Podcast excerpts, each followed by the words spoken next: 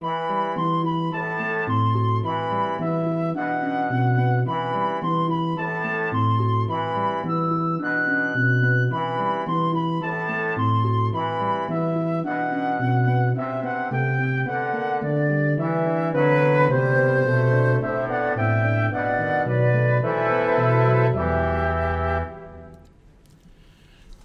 everybody, and welcome back to Exploring the Lord of the Rings. This is session number 251. Uh, and uh, I want, before we get started tonight, I wanted to uh, just, first of all, um, in uh, our chat in Discord so far, and I think she's going to do it in Twitch as well, um, uh, Karita has been circulating a link to a little survey that we're doing, just trying to kind of find out where people are. Uh, Karita is our regional moot coordinator, and so we're trying to find, um, uh, you know, of the people who attend our broadcasts and everything, where are you guys located, so that we can, you know, make sure as we're targeting regional moot locations, we can uh, figure out to make sure to, you know, target places where we have uh, a lot of people. So, uh, little little regional moot questionnaire um, that she's. Um, that she's circulating there. Uh, so I uh, I just recommend if you if you care to help us figure out where we might want to target, to, uh, if you're interested in increasing the chances of a regional moot being located near you know becoming to near you, um, that would be very helpful to fill that out. Because um, we do have um, we've got discussions of many regional moots underway. We're talking about our next Buckeye Moot. We're talking about uh, bringing Magnolia Moot back in the southeast. Uh, we're talking about the Pacific Northwest Moot.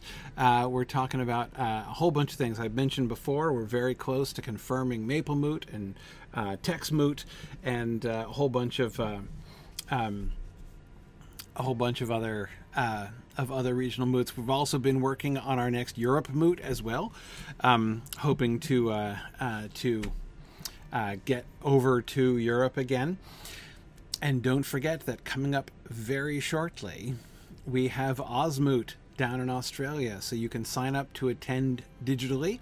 Uh, if you cannot actually get to Australia, you can join us and either watch the sessions live at a fun and unusual time of day probably wherever you are, or um, uh, of course you can get access to the uh, archive of recordings uh, of those as well. So um, I wanted to just make sure that you guys remember that, and also don't forget we are coming up now. Before long, we will be opening registration for Mythmoot this year, Mythmoot 2023 our triumphant return uh, to the NCC. We'll be back at the National Conference uh, Center, which has been our primary venue for many years, um, and uh, that has been uh, that has been so much fun. Um, we couldn't be there last year uh, because they were housing several thousand uh, children, refugees from the Middle East. So that was we were delighted that they were able to do that and to kind of help you know accommodate that however we could. Um, but we did miss our favorite venue, so we're going to be back to the NCC um, now, and uh, uh, looking really looking forward to that. Um, it's going to be as usual the last weekend in June. Um, and as I say, registration should be before too long. We're we're we're working on that. Um, so Mythmoot is uh, is is the the big wonderful concert uh, concert uh, uh, the big wonderful conference of the year. Um, uh, yes june in virginia just the place for a Caradhras reenactment. Indeed. Indeed. Um, but um, anyhow so yeah it's um, uh, really, really looking forward to Mythmoot again this year, and I hope that uh, many of you will be able to join us. Good, God, I saw that you signed up for Sunshine Moot today. Very exciting. Sunshine Moot. I didn't even mention that one. The one that is actually open for uh, uh for registration already down in Orlando, Florida, uh, in March. That's March, isn't it? I'm pretty sure that's March. Um, sometimes I get my calendar confused, but yes, there we go. March, March 18th. That's the one. Um, but uh, anyway, yeah, it's going to be awesome. Uh, Sunshine Moot was great fun. Uh, we returned to that one last year, so we're going to be it's going to be our second time in you know uh, the uh, post pandemic um, uh, Sunshine Moot. It's going to be uh, it's going to be pretty cool. Um, all right, so lots of excitement on the spring moot front as we're preparing not only the spring uh, moots, but uh, uh, summer and even starting to look towards next fall uh, as well. So uh, that's going to be that's going to be pretty cool. All right, well, let us get back into the text. Oh, and of course, the other thing that I wanted to mention uh, is today is a fun day. Today is the first day of our spring semester uh, in our graduate program at Signum University. Um, of course, you know, our graduate program has been around for a long time. We've now been running this for 11 years. Um, and so, you know, sometimes I forget to announce new semesters because it's, you know, it's become part of life, you know, the rotation of our semesters in our graduate program. Um, but I did want to mention it, especially since there's still time to sign up for courses if you wanted to. Um, so, people who are interested in really digging deep, people who are interested in um, either taking courses towards the master's degree or also towards the graduate diploma, which we have. Um, the graduate diploma is you take the same courses as you take in the master's degree program. So, it's you know the, the like course by course it's just as rigorous but it's not it's about half the length of the master's degree program and it does not have a required master's thesis at the end um, so for people who are really interested to take some courses um, you know to really dig in uh, to the academic study of uh, Tolkien and uh, medieval literature and Germanic philology and the other courses that we offer. Um, uh, this is a, a really great uh, opportunity. Uh, our graduate diploma program is a great way to. Well, I was going to say get your feet wet, but you, you do a great deal more than getting your feet wet, and yet you're not committing yourself to a, a longer term degree program uh, of the master's degree and the big project, which is the master's thesis at the end of that. Um, so, um, yes, the graduate diploma is sort of equivalent to what the Europeans call their diploma. Our naming, our nomenclature there was in fact influenced uh, by the uh, by the European system. Yes, exactly. Um, but um, anyway, so I just you know I wanted to to bring people's attention to that. You can so even if you have you, maybe you have enough degrees, maybe you can't commit to a master's degree right now. Um, uh, it would it's uh, it's a, a fun opportunity to be able to dig in and take real graduate classes, get a graduate diploma with a concentration in Tolkien studies, for instance. Uh, you know, there are a lot of people who have been doing that, um, and it's been uh, it's been a really rewarding experience for folks. Our graduate program is really top notch. Um, uh, just the the the best place to study Tolkien and Germanic philology in the world. So uh, definitely want to encourage people to look into that on this, the first day of classes of our spring semester. But as I say, not too late, even now, to join us. Uh, and certainly great, exciting classes coming up in the fall. Uh, in the summertime, we have three full semesters a year. So we don't just do like a weird summer term or something. We do a full semester in the summertime. So we have spring, summer, and fall semesters. Um, so really fun courses coming up in the summer and fall here as well. Um, yeah. Anyway, all right.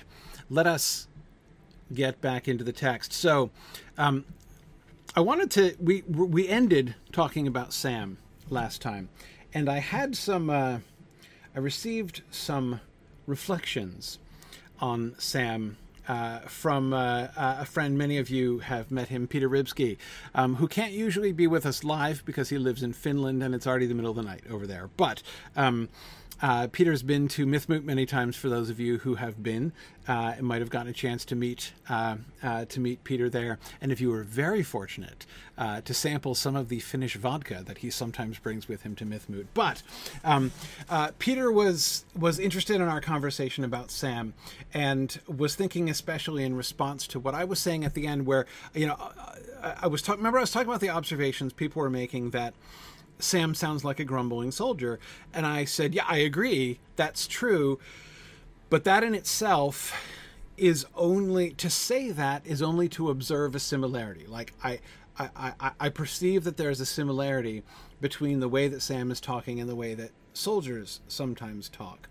Um, what I want is then the next step. So, what is that doing then? What is it do like why do soldiers do that um, are they just whining I, I, you know presumably not only that like what you know you know if, if it's going to help me to understand what not only what Sam is doing in the sense of what does it show us about Sam's own mindset, but in particular, what does it what does it do for Frodo? What does it uh, what does Frodo get from it? I think that's an awkward way to say it, but something like that. Anyway, uh, Peter uh, sent me a message and was. Um, uh, was he was interested in this question in large part because he's been in the military for his whole career. Um, he's been in the U.S. Navy uh, for like 20 years, and says that he you know he's he spent decades listening to complaining sailors. Um, uh, uh so uh, anyway, he he was pointing out several things about this. One of the things he was pointing out is that griping and complaining always goes up the chain of command and not down. Those in the position of leadership make decisions and hope for the best. They want to offer confidence for those who are following them. So people who are in a position of command, a position of authority, sort of can't complain. Like it's it it's a serious breaking of the rules for them to complain. Um, and so there is one sense, therefore, in this way, in which the private, right, the person at the bottom of the ladder, has a kind of freedom, not quite responsibility, but like they're the ones who can give voice to the things that everybody is thinking, right? And when he was talking about that, that felt like Sam a great deal. I felt like that actually helped me to understand Sam's role a good deal. Um, Sam is absolutely, with the possible exception of Bill, though I think that's debatable, um, at the obviously at the bottom end of the social totem pole in this company, right? I mean, there's just no question. If there is a if there is a a, a private in this company, right? If there's um, you know, if, like the, the lowest ranking person, clearly Sam, right? Um, and uh, um, and that there's a way in which again that being the lowest points and and you know he was he was kind of walking through and realizing uh, you know it, listening to Peter talk about it was making me realize something we had been already starting to get at. There's a lot of there's a lot of cooks in this kitchen you know when it comes to the company of the ring right? There's a lot of leaders here. Um, not only in the sense that you've got Aragorn and Gandalf kind of sharing leadership in a sense, but then you've got Boromir right there. He's the kind of leadership elephant in the room, right? The guy who's the general and used to giving commands and who's been pretty good about not doing it, right? Um, and not stepping in, but seems to be increasingly kind of itching to stick his oar in because that's what he's used to doing. But even beyond that, even Gimli and Legolas in particular, he's the son of the king for crying out loud. Even Merry and Pippin are, um, you know, at least from high social class, right? And are people who are um, at least sort of in a different social kind of position. There's a Sam is really like the only the only peasant, right, in the entire um, in the entire company, right? He is he's the only one who doesn't have any. Now, it's not that Sam and Pippin are in a leadership position within the company, right? That's that's clearly that's clearly not the case, and I'm not trying to imply that. But what I'm saying is, though, relatively speaking, right? Even think back to Merry, especially when they set out from Crickhollow right? He was not just their guide. He was, you know, he kind of took charge, right? And what my point there is simply that Merry is, um, you know, in doing that, in kind of acting that way, um, Merry is showing that that world is kind of natural to him. It's it's it's it's it's not alien to him, right? Being in a position of authority is not is not a strange is not a strange world, right? And then of course there's Frodo, and, and now Frodo was always the leader and the senior, the oldest member of the four hobbits, right? But of course, even in this company, there's a sense in which he's the leader. He's the point of the whole mission. I, he's not, uh, as as Peter said, he's not the commander in the field here, right? But he is the focal point of the entire group. Um, in other words, nobody can complain. there isn't anybody. Um, there isn't anybody who can give voice um, to the uh, the sort of feelings of everyone, right? Except for Sam, and that Sam seems to be uh, seems to be fulfilling his role. Um, uh, and and you know, so Peter went on to you know point out some other things about how like you can see how um, sort of careful Gandalf and uh, Strider have been about disagreeing in front of the troops and everything, right? And that's starting to now spill over a little bit in the previous in this in this slide here that we looked at last week. Um, at least the debate is kind of opening up now uh, uh, to the public. And one of the things that he was pointing out was in this context, right? The context of this debate, which leaves Pippin crying out miserably, but what can we do? Right? Which is, of course, the risk when you have the leadership, like multiple leaders who are all debating amongst themselves, right? Um, especially openly in front of everybody, you end up with Pippin saying, What can we do? Um, uh, shivering miserably, right? Just wanting somebody to figure out how to get them out of this problem that they're in, right? Um, what Sam does is not that, right? He's complaining, right? Um, he's griping about the situation. You know, Aragorn has just said, we've passed no place on the way up that offered more shelter than this cliff wall we're under now.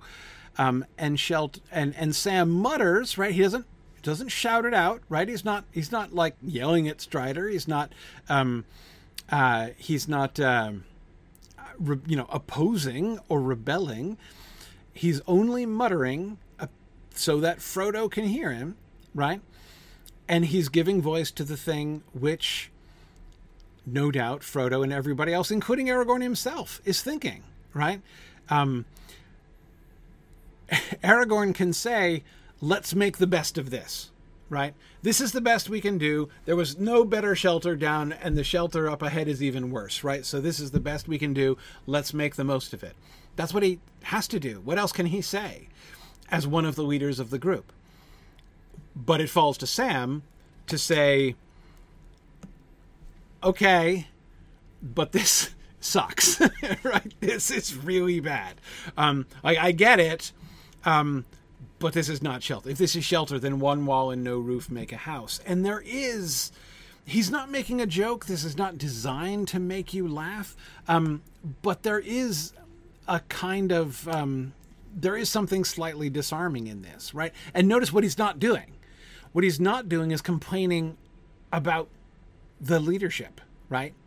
You know, he could be muttering something like, um, you know, darn idiots don't know what they're doing, leading us up here into the snow to die. Um, that's the kind of grumbling, you know, when the private starts grumbling like that, it's a little bit um, less good, right? Um, so Sam is not, uh, if anything, his comment about the shelter um, and his sort of whimsical statement of it doesn't quite diffuse the situation, but draws attention away, if anything, from the the debate, the trouble, right? In a sense. Um, so um, anyway, I um, uh, I think that so anyway, I just I wanted to share with you uh, some uh, some. Uh, there were uh, several other um, uh, several other reflections that that that Peter had had as well. But his overall point in the end was he thinks that there is a kind of reassurance to Frodo um, in acknowledging the doubts, like for there to be somebody who acknowledges the difficulties to be overcome, the discomforts that they're all under. Um, and, you know, so somebody to say the thing that he would want to say but can't let himself say because he's in a leadership position. He can't do that, right? Um, and I wonder what the other thing it makes me wonder. Remember, we were focused before, um, especially back in the time between the council and the departure from Rivendell, um, and then also at the beginning of the journey as well. So most of the earlier part of this chapter, in other words, um, we've been focused a lot through the discussion of this chapter so far um, on the ways in which many people, uh, Gandalf, Bilbo, especially before they left Rivendell, um, were focused on kind of keeping Frodo's spirits up. Um, there was a there seemed to me to be a good deal of focus on Frodo's kind of emotional and spiritual outlook, right?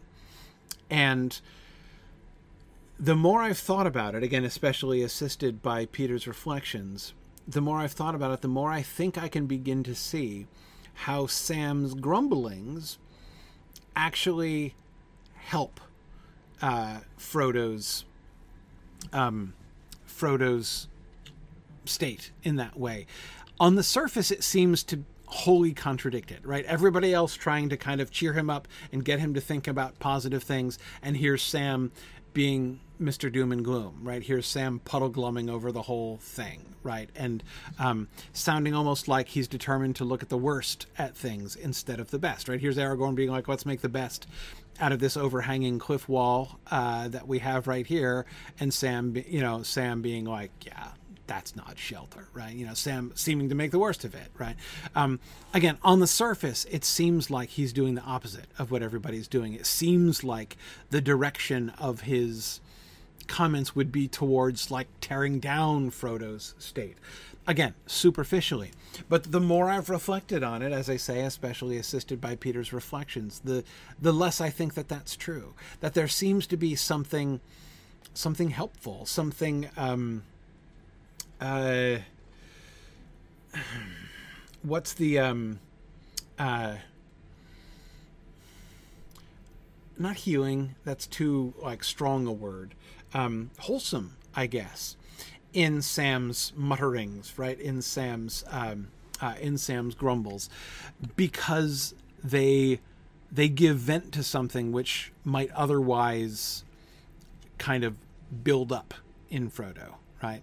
Um, and even by providing, there's a sense in which, there's a sense in which also, this is Sam kind of taking advantage of the opportunity provided by the relative positions of Frodo and Sam. Frodo is Sam's master right? He's Sam is his responsibility on some level, right? Um, that seems clear, I think, in the sort of social contract, uh, you know, sort of unstated social contract between Frodo and Sam. Um, that both of them, they're friends, and I'm not trying to undermine that in any way. Um, but Sam is still his servant, plainly sees himself as Frodo's servant. The way that he calls him master still all the time, right? Uh, makes that explicitly clear, and Frodo accepts that, doesn't correct him or anything like that. Um, so, what I mean is, as the one in that position, as the one who is in that leadership position over Sam, it's Frodo's responsibility to cheer Sam up and bring Sam along, right? Um, by providing him so he not only kind of speaks for Frodo in a sense, says the things that Frodo is thinking, validates the things that Frodo might be feeling, right? But not let himself say. Those things I think are all valuable in themselves, but in addition, he is also providing an opportunity for Frodo to cheer him up, which stirs Frodo himself. Like Frodo can't Frodo knows his own duty too. Sam knows that Frodo knows his own duty too well um, to let himself grow despondent if he has a semi despondent, a periodically despondent servant whom he needs, whom it's his responsibility to keep going, if you see what I mean, right? Um, uh, so that seems to me I, I, there there's a way in which it occurs to me that there's a sort of perverse kind of encouragement right? Um, sam knows that one of the ways he can get he can keep frodo's spirits up is to put frodo in a position to keep his spirits up if you see what i mean. Um, and yeah matt i do agree with you there. Um, part of that social contract and the one between officer and soldier and master and servant is that the grumbling means things are okay when it gets very formal things have gone wrong yes and there i think it's also the grumbling is also a first cousin to hobbitry. Um, notice we've we've said before, Marion, Pippin and Frodo and Gandalf, um, all indulge in broad hobbitry at various times, teasing, right? Rare, very rarely does it go down to Sam. Very rarely does Sam give dish it out. Um, and when he does, he's fairly tentative about it, dishing it out to his betters, as his father might say. Um, and um, uh, so, yes, I think that that um, Matt, there is a. It's just like um, if Frodo and Merry and Pippin all started being like frightfully polite to each other at all times it would be a sign that there was some serious strain on their friendship, right? If something would be very, very wrong with that relationship. Um, if they stopped, like, you know, teasing each other and saying horrible things to each other. And I, I suspect that there is a parallel thing going on. Again, Sam doesn't.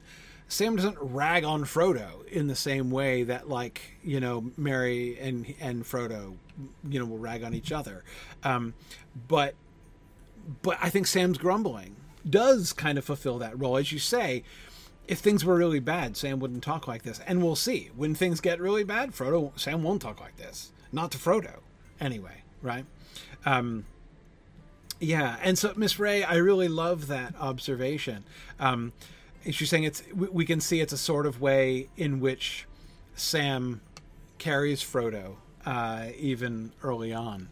Yes, yeah, and I, I, I think in the back of my head, I'm kind of thinking of that, uh, Miss Ray. You know that um, Sam. Certainly, if one were to look at passages like this and try from that to build the case that earlier on Sam is a downer, right? That Sam is like a weight on Frodo. I think that would be a serious misreading an understandable one. I mean, there's evidence to support. If you wanted to try to make that argument, you'll find evidence to support it. Um, but I still I think that despite that, it would be a very tone deaf interpretation of that evidence. Um, because I agree with you, Miss Ray. I think that he is um, he is certainly not less attentive to Frodo's like mental, emotional, and spiritual health than Gandalf and Bilbo are. Right? He is not less sensitive to that and not less solicitous about it than they are. Um, and uh, and so therefore, I think uh, an interpretation that understands his comments like this in that context seems to me important. That's why I've been still kind of wrestling with this ever since we stopped last time. Um, and uh, was really grateful for uh, for Peter's uh, for Peter's comments. Um, yeah, um, yeah. For Thomas, I you're right. I think that Sam engages in a kind of hobbitry with Ted Sandyman um, at the pub, but he, but there, there's like an edge to it. Like he he um, it's not quite the same um, as uh, as it is between Merry and Frodo, for instance. But um, but yeah, uh, but I agree. We certainly don't see it in most uh, in most other places. Um, but yes, Jackie, you are right that um, we will get a little bit of an explanation about this uh, from well, we will get Merry's reflections on this later on in the House of the Healing. Um, I don't want to look at that passage in detail right now, mostly because it's going to be important to think about that in the context, uh, in its in its own context. Um, I'm not saying it isn't relevant, and certainly if one were like writing a paper on this subject, um, that would be a very relevant place to look for sure.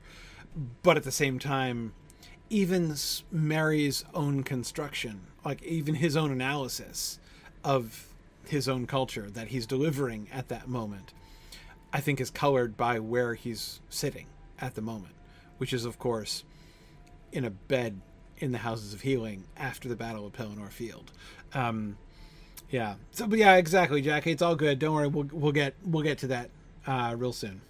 Uh, real soon. Um, yes. Yes, very true, Karita. Well remembered that the theme of Sunshine Moot in Orlando in March is leadership, and so there would be an interesting paper uh, on this point, uh, t- on this stuff to be delivered, or discussion to further discussion to be had at that moot. Um, yeah, yeah. Um, yeah. Oh, great question. What social class is a Miller? Millers are weird uh, in lots of ways because on the one hand they're working people. I mean they're they're not like aristocrats, right? They're not book learned. They're not you know. And so in many with from in many of the social indicators, they're you know just as blue collar as everybody else, but they're also they also tend to be rich and very influential because they tend to have a monopoly on a thing that everybody in town needs, and so they tend to be in a kind of position of power um, and often of wealth. Um, you can tell on account of how um, everybody, like the Millers in medieval stories, all tend to be um, not only villains but ridiculous villains. Um, there's a lot, seems to be a lot of resentment towards Millers, um, but. Um, uh, yeah, Fort Thales says that Millers would have been like the medieval equivalent of a lawyer working work for their money, but pretty significant. Yeah, kind except the difference is like schooling, right? Um, uh, lawyers undergo like school you know and so it, it's a learned profession right being a lawyer um, you gotta you gotta do book learning to get there whereas again miller miller not so um, so it, it's a it's it's it's a strange kind of um, I mean, right? The joke is that like the you know the middle class is emerging for a thousand years, and and uh, it's one other example of something like a middle class emerging there. Um, but um, but JJ, yes, also in that lawyers also have a poor reputation in society despite having an important job. Yeah, yeah, exactly, um, exactly. Um, certainly, being a mil- well, there's no comparison to by the time you get into like the 18th and 19th century and you're talking about like professional men who are not you know aristocrats and not you know workers uh, like lawyers and doctors and clergy and soldiers but um, those are the four professions of course in england in the 18th and 19th century but um, but again society had changed millers are not you know uh, did not have the same position uh, in 19 in post-industrial revolution, even even 18th century society that they had in the Middle Ages. But um, so Emily, Ted and Sam would be in the same social class, but there would be tension.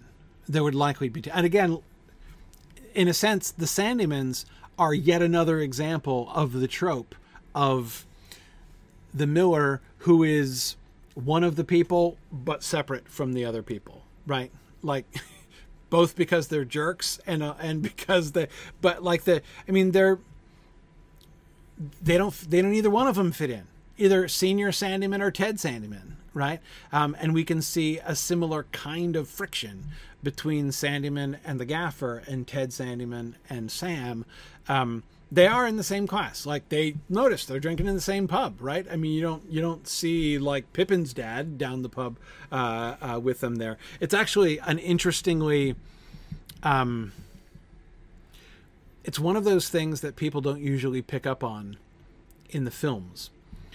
But of course, like the scenes where you have everybody, including Merry and Pippin and Frodo, all like uproariously involved in the you know singing the Green Dragon song right in the Fellowship of the Ring film.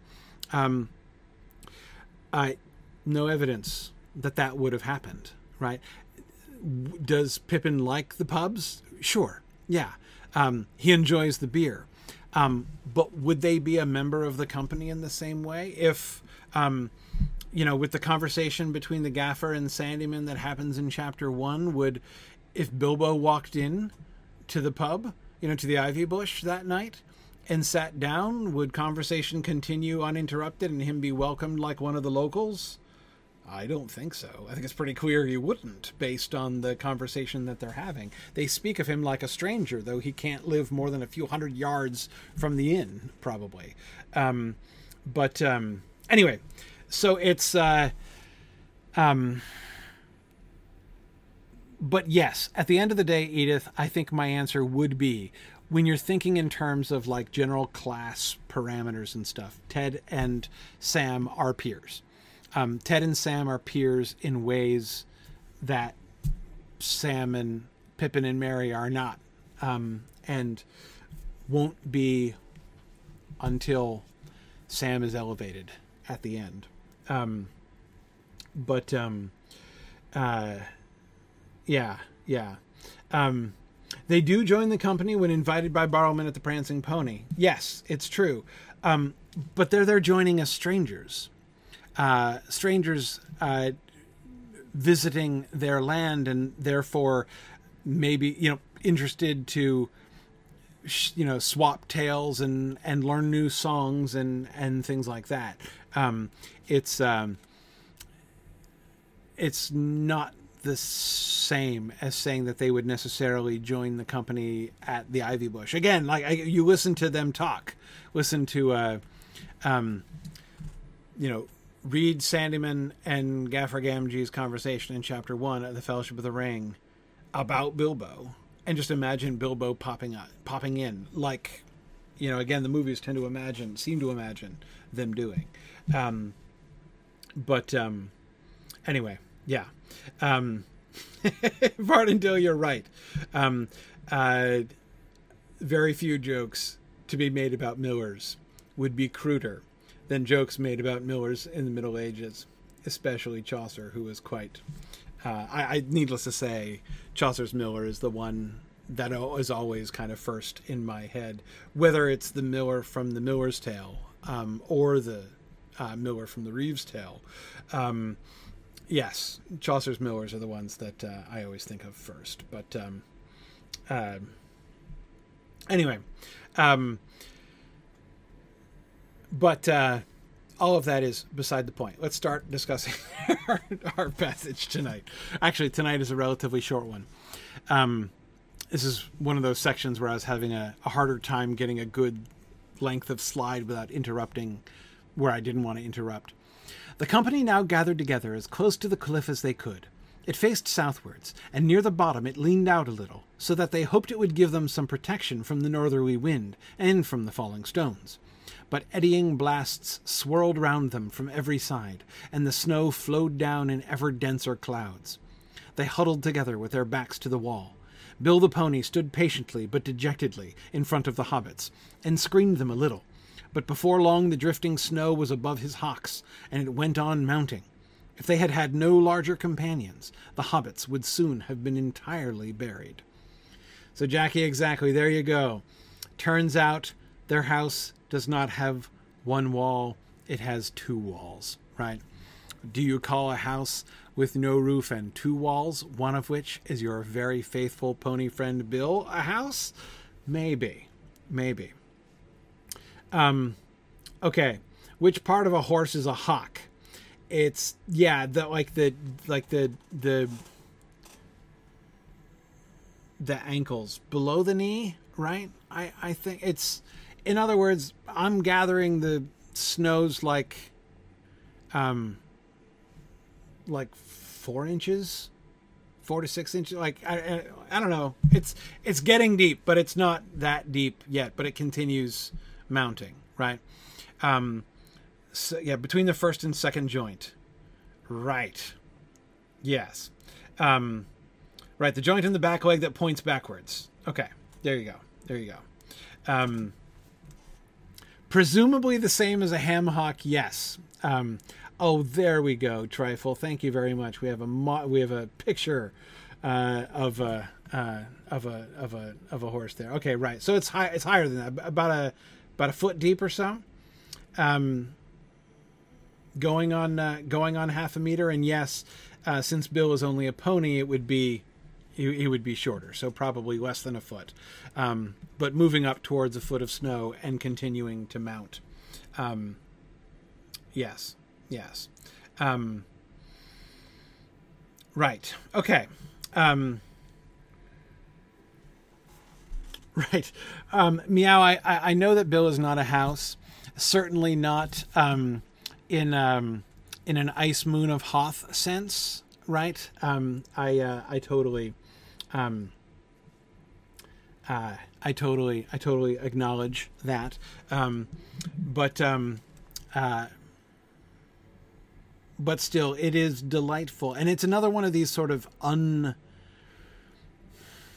It's an unstated connection, right? Like the nothing in that second paragraph there explicitly reminds us of Sam's complaint that he was just making two paragraphs before, right? Um, about having only one wall and no roof, but um, uh, the fact that n- the only thing that is pointed out, there are two things that are pointed out, right? One is that Bill is standing in front of them and in front of the hobbits in particular, right? Um, as, you know, as if he is volunteering to be that second wall to their house. But of course, the other thing that's pointed out is that he's doing so dejectedly, right? Which just goes to show Bill, like Sam, is also low person on the totem pole and free to complain, right?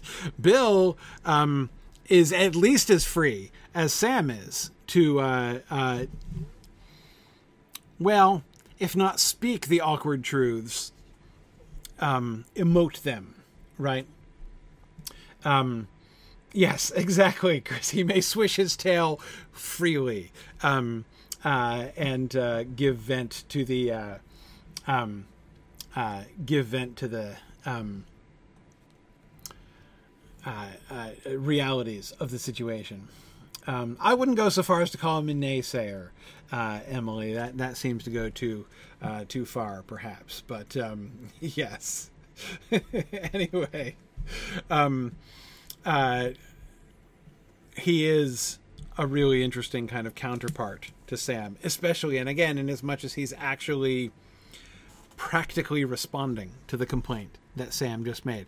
Um, if I could give words to Bill's dejection here. Uh, remember, Sam was just saying shelter. You call this shelter, then one wall and no roof make a house. Um, and Sam, in return, or Bill rather, in return, is basically saying, well, at least you have one wall. I have to be one wall, right? How would you like that? so, uh, so Sam's um, Sam's grumble can actually be um, uh, be uh, trumped here by uh, by by Bill's complaint there. So um, there you go. Um, yes. um, love Bill the Pony here. Um, but notice the emphasis, despite this delightful little image that we get of Bill in the middle of it. Um,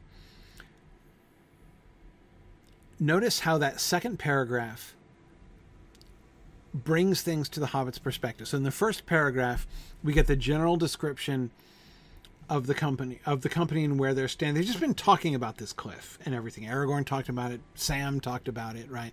Gandalf talked about how there was nothing else further up. Um, and now we're told what they're doing, and we kind of pan outwards a little bit to see the situation. The company now gathered together as close to the cliff as they could.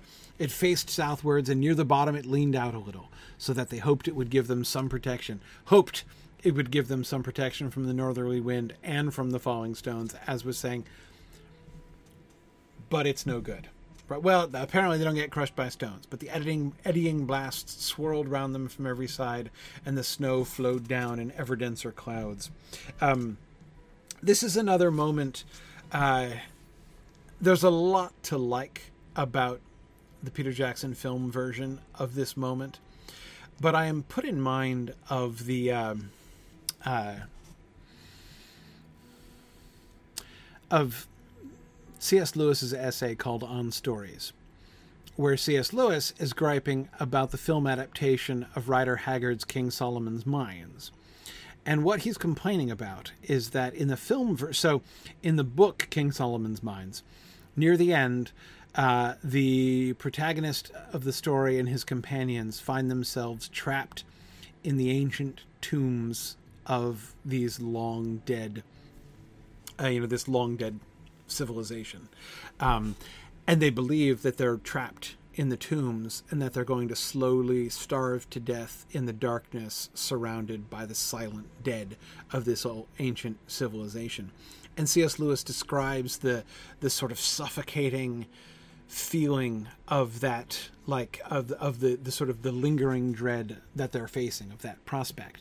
And his complaint about the adaptation, the film adaptation, is that the film adaptation felt um, that that appeared to um, feel that that was not a sufficiently engagingly cinematic way to go. Um, so they made like a volcano erupt and like lava bust out everywhere. Um, and as C.S. Lewis points out, they succeed in actually like increasing the danger that the protagonist is facing and escaping. And so in that way, they make it more exciting, more tense. But the point that he makes is that in doing so, they completely change the kind of story that it is, like the kind of experience that you have as an audience member in that moment.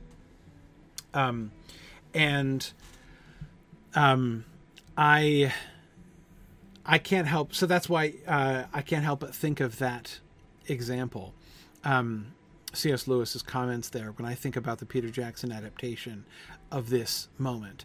Um, Peter Jackson, of course, replaces the huddling against the cliff with the snow, uh, with the wind swirling around and the snow uh, slowly mounting around them. He replaces that with a wizardly confrontation between Gandalf and Saruman over a long distance, um, culminating with a lightning induced avalanche, which successfully buries the company without injuring them, right? Um, and they're in danger. In a sense, they're in more danger, almost, it would seem. They were in more danger, maybe? I don't know. Um, but I would say, like C.S. Lewis said, that it very much changes the quality, like the nature of the story. Um, this paragraph here seems to me, uh, really both of these paragraphs, uh, seem to me to capture um, a good deal of the um, the story that Tolkien was telling in this moment, like the kind of danger that they are in. And it's an interesting kind because it's um, it's not a running and jumping and heart thumping terror kind of terror inducing situation. Um, it's this sort of slow desperation, right? Um, they hoped it would give them some protection, but eddying blasts swirled. Uh, remember the way in which, by Aragorn's implication, the wind itself, the wind is causing the noise, but that does not make what Boromir said untrue. Aragorn suggests, at least I take Aragorn as suggesting, that the wind itself is subject to the malevolent voice that they're hearing right? That the wind whistling in these this wind whistling through these rocks is the voice of Caradhras, the Cruel, um, who is perhaps not working under Sauron's orders, but is for them in this moment just as dangerous and just as real uh, a threat um, as uh, uh, as Sauron, right, uh, would be if he were here, um, or if he could reach this far exactly. But eddying blasts swirled round them from every side, and the snow flowed down in ever denser clouds. The snow not only continues, it continues to intensify. And then, as we've seen before, we get the one paragraph describing the outward circumstances, and then we get the second paragraph which describes the experience, what it was like, what it felt like to be there. And when we get that, we almost always, almost without exception. I will be keen to see if we ever do get an exception to this. I don't think we've had one so far. So I will say always get this in the from the point of view of the hobbits. They huddled together with their backs to the wall. Um, and then we get the business about Bill the pony, but before long the drifting snow was above his hocks, and it went on mounting. If they had had no larger companions, the hobbits would soon have been entirely buried. Um, we see that statement, I think, in the context of this paragraph, is not, I think, intended to be a um, uh, it's not intended to be like an objective statement. I think it's a reflection of their own thoughts and fears and dread. Um, the if they had had no larger companions is a glance ahead at what is about to happen. But the idea that the hobbits would soon have been entirely buried, I think is definitely this is that is a Frodo reflection on the experience of what like looking back at it. Um, you know, huddling against there, feeling the wind blowing, seeing the snow. You've ne- you're a hobbit. You've never seen snow like this before right? So falling with this kind of speed and in this kind of wind, and you're just watching the snow creeping up the legs of Bill as he's standing dejectedly in front of you, right, screening you from uh, from some of it so you can see him because he's your wind shelter, right? Um, and you're just watching the snow mount and mount and mount. I mean, is not only are not only you but even the pony gonna be buried in snow before it's done? Not only does it not look like stopping, it's not even stopped increasing in its in the rapidity of the fall. Um, so that um, that sense of uh, of hopelessness is, I think, a really important element uh, in this. It's that seems to be hopelessness in the sense of like there's nothing they can do. What can they do? Um, this is not a like you can't even run away from this foe, right? Um, they are it's hard to imagine any circumstance, even with the, um, even in the dell under under Weathertop when they were being attacked by the Black Riders, they were you know standing back to back and drawing their swords. Not that there was any real hope that they would be much good. Um, they, the hobbits, necessarily would be much good against them. Though again, I think upon reflection, we see they're more than they think. Um, but again, even there, against the ring wraiths, there's more that they can do to protect themselves, to save themselves, at least to run, um, than now when they are um, completely helpless and incapable of doing anything. Um, yeah, yeah. Um, yeah. Um, yeah, so Vardendil, um, the supposed origin of the, of the Misty Mountains. There is a brief passage in the Silmarillion which says that it is said that the Misty Mountains were thrust up by Morgoth in order to impede the riding of Orome. Um, but um, that's what the elves think. Anyway, other people might have other stories. Sorry. I'm going to stop talking about this now. Um, as, as, I'm flirting with territory, with things I'm not supposed to talk about in public. Um, but uh, anyway, um, yeah. So, what does that tell us about Caradhras? I don't. Um, it doesn't prove anything one way or the other, though it is, of course, I think, important that the idea of there are two there are two things that are associated therefore with the misty mountains ab initio right? Like from the from the beginning. And that is malice and to be a barrier. So if one at least of the Misty Mountains is still a cranky fella who uh, spitefully tries to keep people from crossing the mountains. That would seem to be kind of in character, right? That would seem to be in keeping. Now, what does that mean? Does that mean that the spirit of Caradhras is a servant of Morgoth? Was a servant of Morgoth or was corrupted by Morgoth. I, I, I don't think we can say any one of those things um, with certainty. Um, what I um, what I do think um, is uh, that it does seem to fit into the spirit of the thing, and I don't think I don't think that that's uh, an accident. Gildawen, exactly. He could just be a cranky old, a cranky old dude. Exactly. As uh, Karita says, not all jerks work together. That's just what Aragorn was saying, right? Just because, you know, he seems to be doing, acting kind of Sauron esque uh, and working against the enemies of Sauron, doesn't mean that he's working, that he's in league with Sauron necessarily. He can just be independently cranky.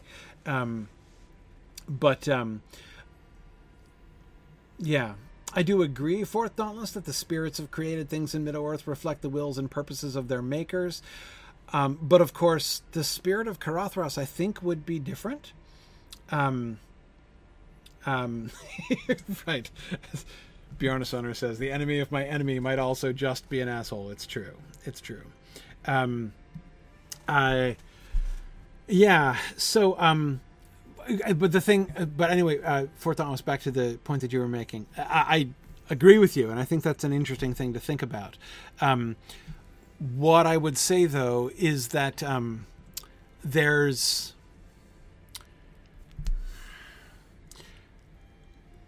Caradhras is an independent spirit. Like, not is not the spirit of Caradhras will not be something that is made by Morgoth, right?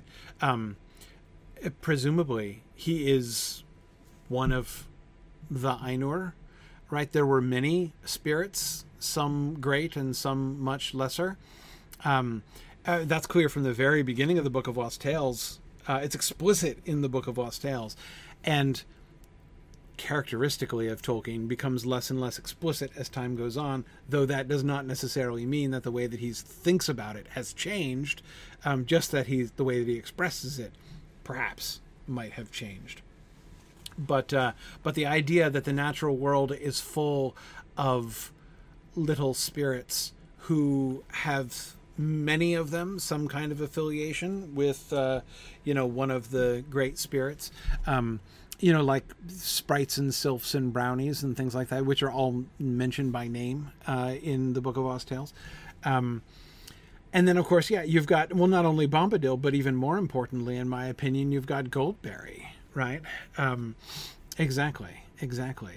Um, and it seemed, and remember, I was talking about, you know, when we were in Hollin and Legolas's speech about the rocks remembering and stuff, and I was recalling how in the first draft of that of that of this chapter I said that chapter as if that were a different chapter. Feels like a different chapter, but we're still there. Um, Legolas had was explicitly talking about the spirits that live in that re, in Hollin compared to the spirits that live uh, the woodland spirits with whom he is friendlier from back home. Um, so, uh, so yes, I do th- believe that there is Middle Earth does seem to be invested. It doesn't mean that the like the mountain has come alive in some sense. I don't think that that's true. I think that these are, um, these are again these are spirits that have come in from the outside, uh, largely. But um, um, but anyway, yeah, I think that uh, so so Caradhras will not have been a product of Morgoth, even if Morgoth did. Um, uh, you know, even Morgoth did make the Misty Mountains and make them for the reason that he did, but one could imagine Caradhras. Um, you know, if we had um, a whole backstory, right, of Mr. Caradhras, right, it would be, you know, it, who knows, maybe, uh, you know, you could imagine a, a spirit who settled in this nice, uh, lush plain, right? And is like, this is great. I love this patch of land. I think this is going to be where right where I'm going to stay. And then Morgoth comes in and is like, mountain range, and Caradhras is like, and now I'm on a mountain, right? Um, oh, I'm kind of cranky about that now. And anyway, I'm also kind of influenced by the general spirit of crankiness and um, impediment to travel with which this whole area has been invested by Morgoth. So, um, you know, that uh, doesn't make him any happier. Um, anyway, that's that's uh, uh, possible right version of Caradhras's backstory. Um, so could there be influence there? Yeah, yeah, possibly. But again, I think um, Aragorn is pretty clear. He's very clear that we mustn't assume that just because something is um, malicious and cranky, that it's in league with Sauron. Um, though, of course, it doesn't prove that he's not either, right? Um, he doesn't know. Um, and when Gandalf said, we hadn't come back to this, I've been meaning to come back to this statement. Remember when um, Gimli is scoffing? Um, when Gimli is scoffing at uh, uh, at Boromir's statement about Sauron, you know, bringing snow down from the north, three hundred, you know, to trouble them three hundred uh, leagues away. Um, his arm has grown long indeed if he can do this. Gandalf immediately says, "His arm has grown long," right? And I take Gandalf to say, "Don't rule out the fact. Don't rule out the possibility." Um, could um, Sauron have in some way reached out to Caradhras, right? Hey, uh, Caradhras, can you do me a solid and keep anybody? Could you just close the pass right now, right? Um, I'd take it as a kindness, uh, Mister Caradhras, if you would not let anybody cross the path, the pass, please, right? You think you could send him a crank call, Blancsman? That's possible. It's possible. Um, now, again, is Gandalf asserting that he knows that that's the case? That Sauron has formed some kind of alliance with Caradhras? No, he doesn't know. But I think he doesn't rule it out either. And going back to Boromir's original statement, this is why I think I think Gimli is misreading Boromir's original statement.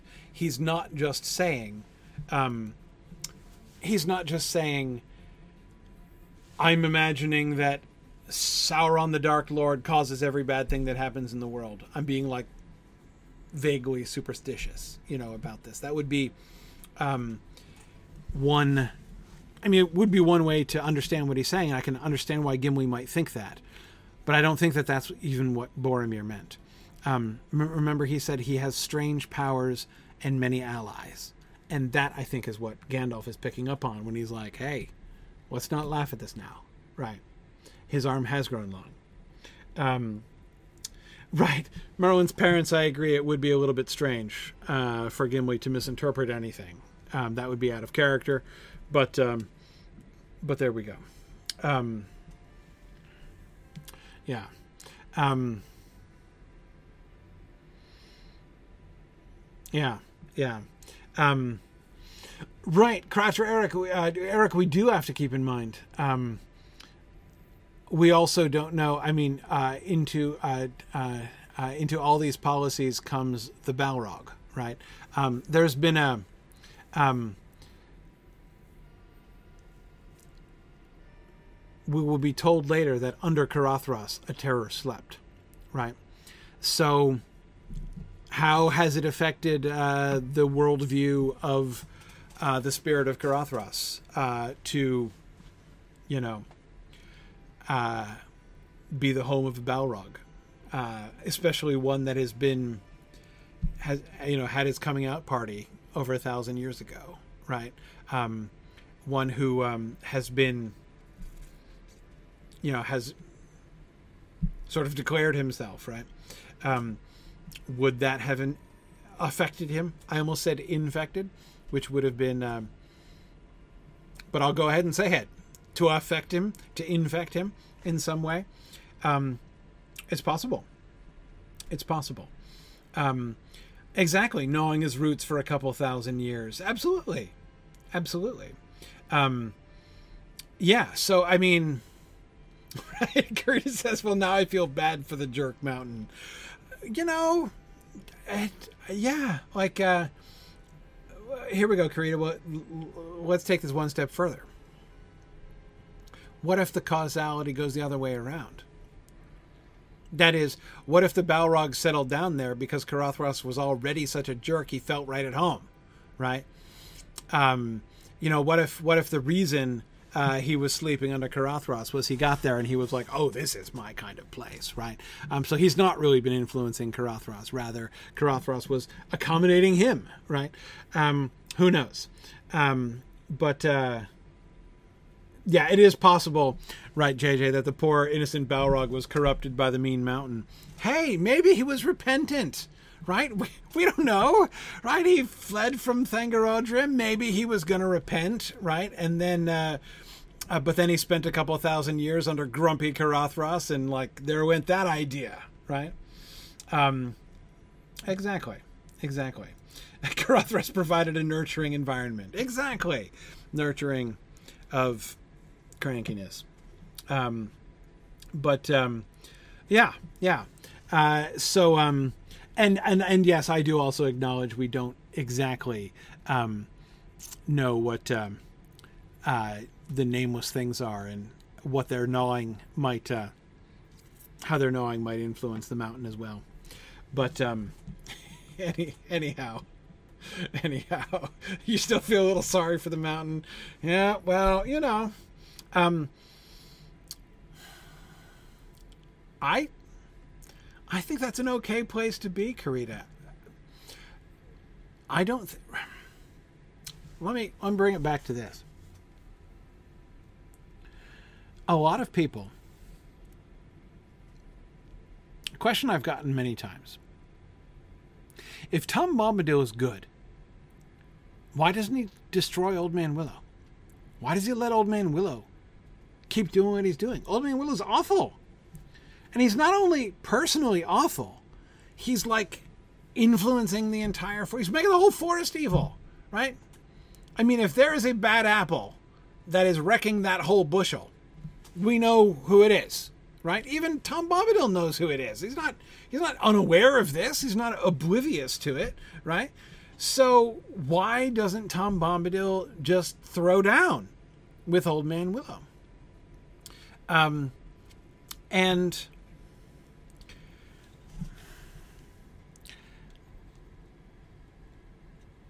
I think part of the answer to that, Old Man Willow is like Caradhras.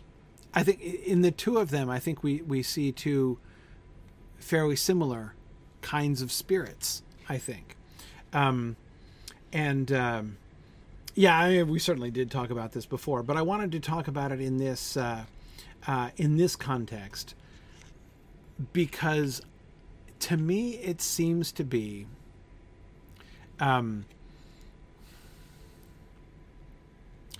the spirits themselves. Karita, I'm coming back to you feeling bad for the mountain. The spirits themselves, the spirits of these areas, are not exactly innocent. It's not like their fault. It's not like uh, we should just feel bad for Old Man Willow, right? And be like, oh, poor Old Man Willow, he's the victim here. Like, no, he's a he's a bad egg at this point.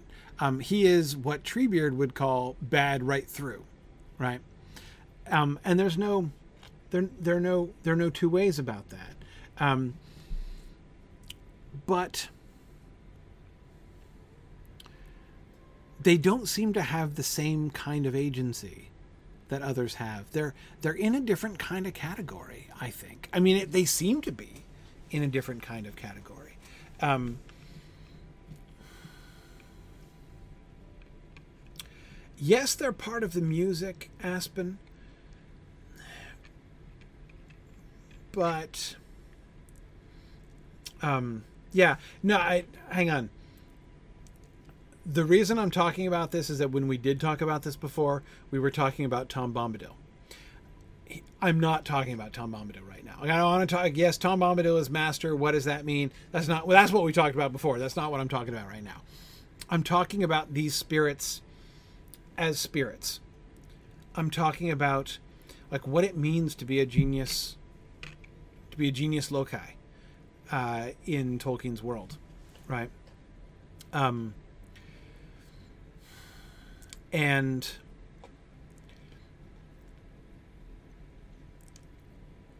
I think that there are some. Caradhras is an interesting case study in some ways.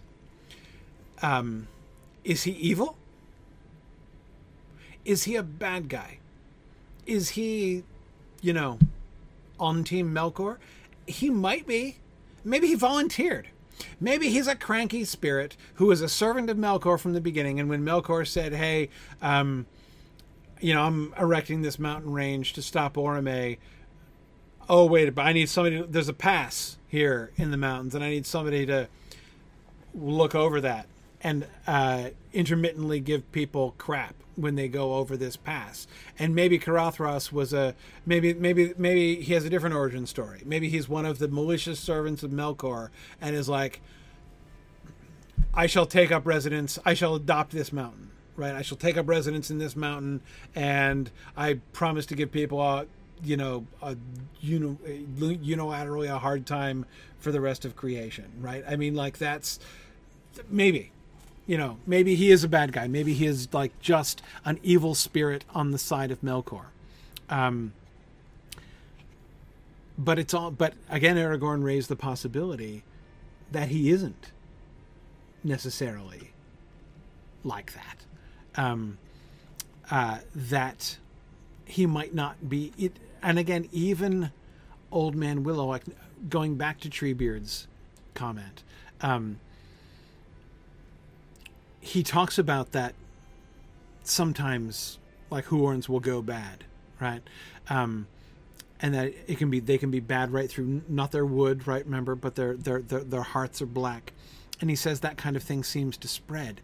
Um, he talks about it like a disease, um, like some kind of tree blight. It's like a moral tree blight. Uh, to listen to Treebeard talk about it. What he does not do is say, therefore we I have to put them down like mad dogs, right? He doesn't suggest anything like that. It seems to be sad, um, but uh, uh, it seems to be sad, but it doesn't like it seems to sadden him that it happens. Um, he doesn't approve, and he seems to. There's evidence that the Ents exert some control over the Huorns to prevent them even those that have gone bad, to prevent them from indulging any of their darker tendencies. Um, but, uh, um, but he's, yeah, the Ossë parallel is interesting. Um, it's complicated.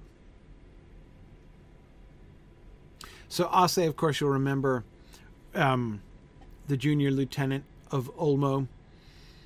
Um, and the two things that are relevantly interesting about Ossë are first that he is he goes bad, right? He is briefly tempted into rebellion. Um, you know, Melkor tries to pervert him by offering him the top job if he'll join his side. Um, but then he comes back. He repents and comes back. Um, but but there's more than that. There's also the fact that Ossë's job is violence. He's the one who's in charge of coastal storms. Um, and he just loves wrecking stuff. That is part of the music. Um, so yes, Ossë being the the Maia of shipwrecks, basically, right? Um, doesn't make him evil. It doesn't mean he's not part of the music. He is part of the music. The violence of Ossë is part of the music.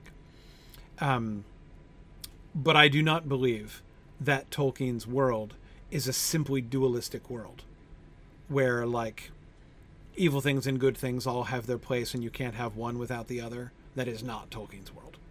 Um, uh, anyway, getting a little bit further um, uh, further afield here, but it's all interesting. I mean, it's all related to this question of Caradhras, which is, I think, I mean, the question of the origin story of Caradhras is a really fascinating one to me. If I had to guess, I don't think he's an evil spirit. If I had to guess what his origin story is, of the two I gave, one where he's a genius loci and uh, a, a genius loci gone bad or at least gone grumpy over time is origin story A. Origin story B is minion of Melkor, who takes, you know, takes up that position in order to serve Melkor um, by making things hard to people, uh, for for people. I I would favor origin story A all day long. Um, that feels more right to the text, to the overall picture of the text, and what we see of these kinds of uh, um, uh, these kinds of these kinds of spirits. Um, yeah, yeah. Um, yes, Boromir's horn that I can buy. He seems to be something like a mountain Huorn whose heart is blackening. Yeah, that's why I was comparing him to Old Man Willow because he, it feels to me like a similar kind of situation where you have nothing's evil in the beginning, right? You have a strong spirit who's attached to this particular locale and who's just gotten cranky over the years. Caradhras has been called the cruel for a long time, right? Um, uh, you know, we don't know exactly when he went bad, how bad exactly he went, um, uh, but but yeah, something like that seems to have happened. Um, uh, that's um, uh, yeah, yeah. Um, Freebird, I don't know why. As the spirit of a mountain, he would have the power over the weather in the mountain. But everything about these passages suggests that he does. Um,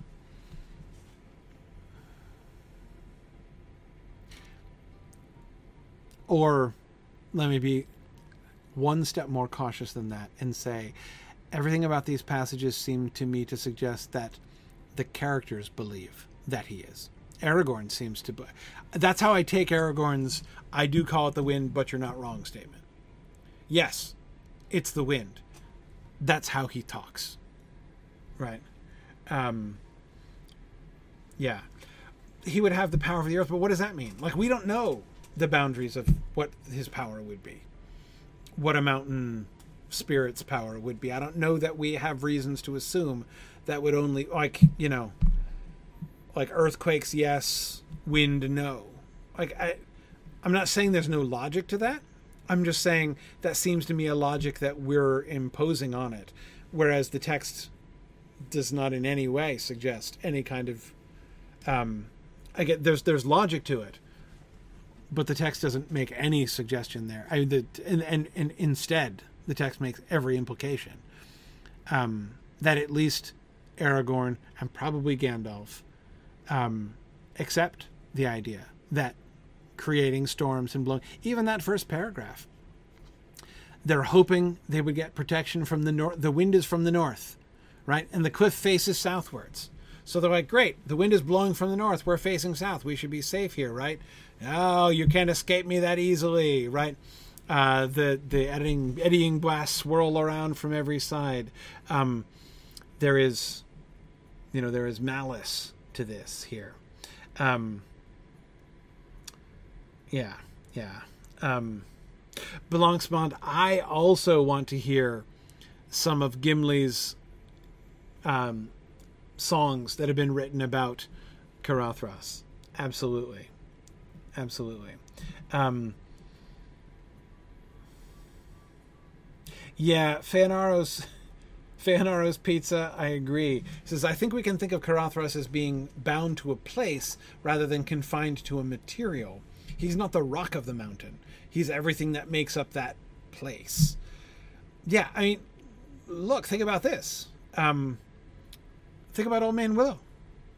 Old Man Willow um, doesn't just control his tree stuff. Think of Old Man Willow whispering, um, uh, whispering of sleep, right? Um, yeah, yeah.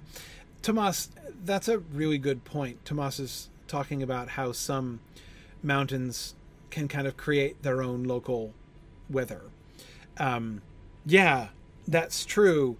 Um, and one could easily imagine that, therefore, being sort of extended to this idea. If there is a genius loci, you could ima- you can. It's certainly easy to understand why, if you believed there was a spirit in the mountain, that one of the things that it would be doing is sending bad weather to you, right?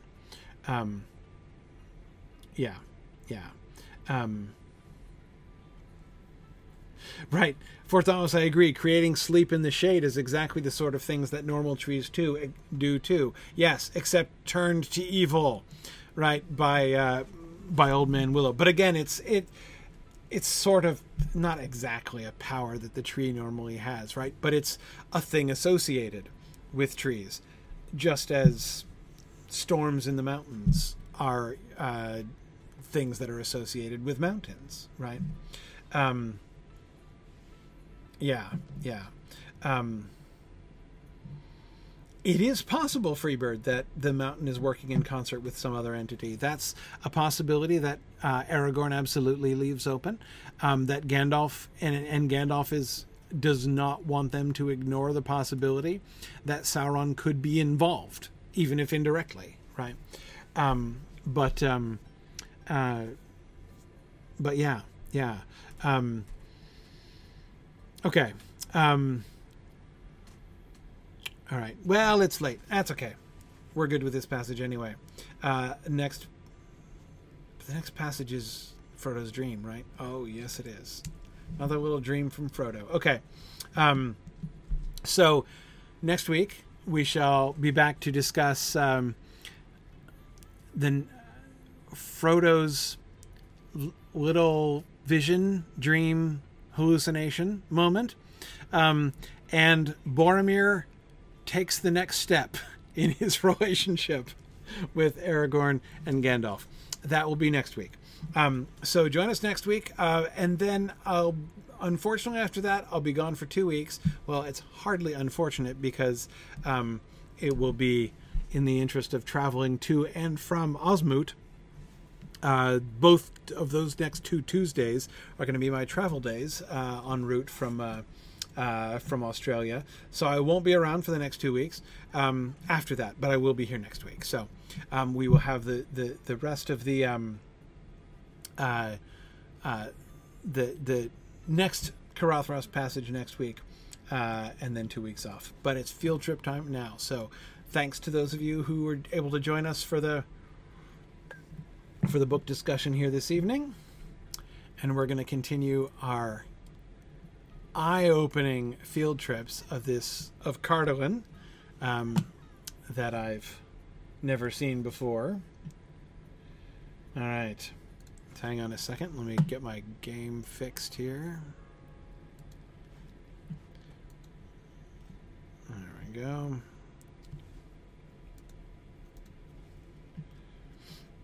Wow, another full house tonight. Yes. Yes. Okay, sorry, coming right That's back right. in Cheers. here. This is where all the cool kids hang out. Yes. That's it. One of us. One of us. We accept you, one of us. Google gobble.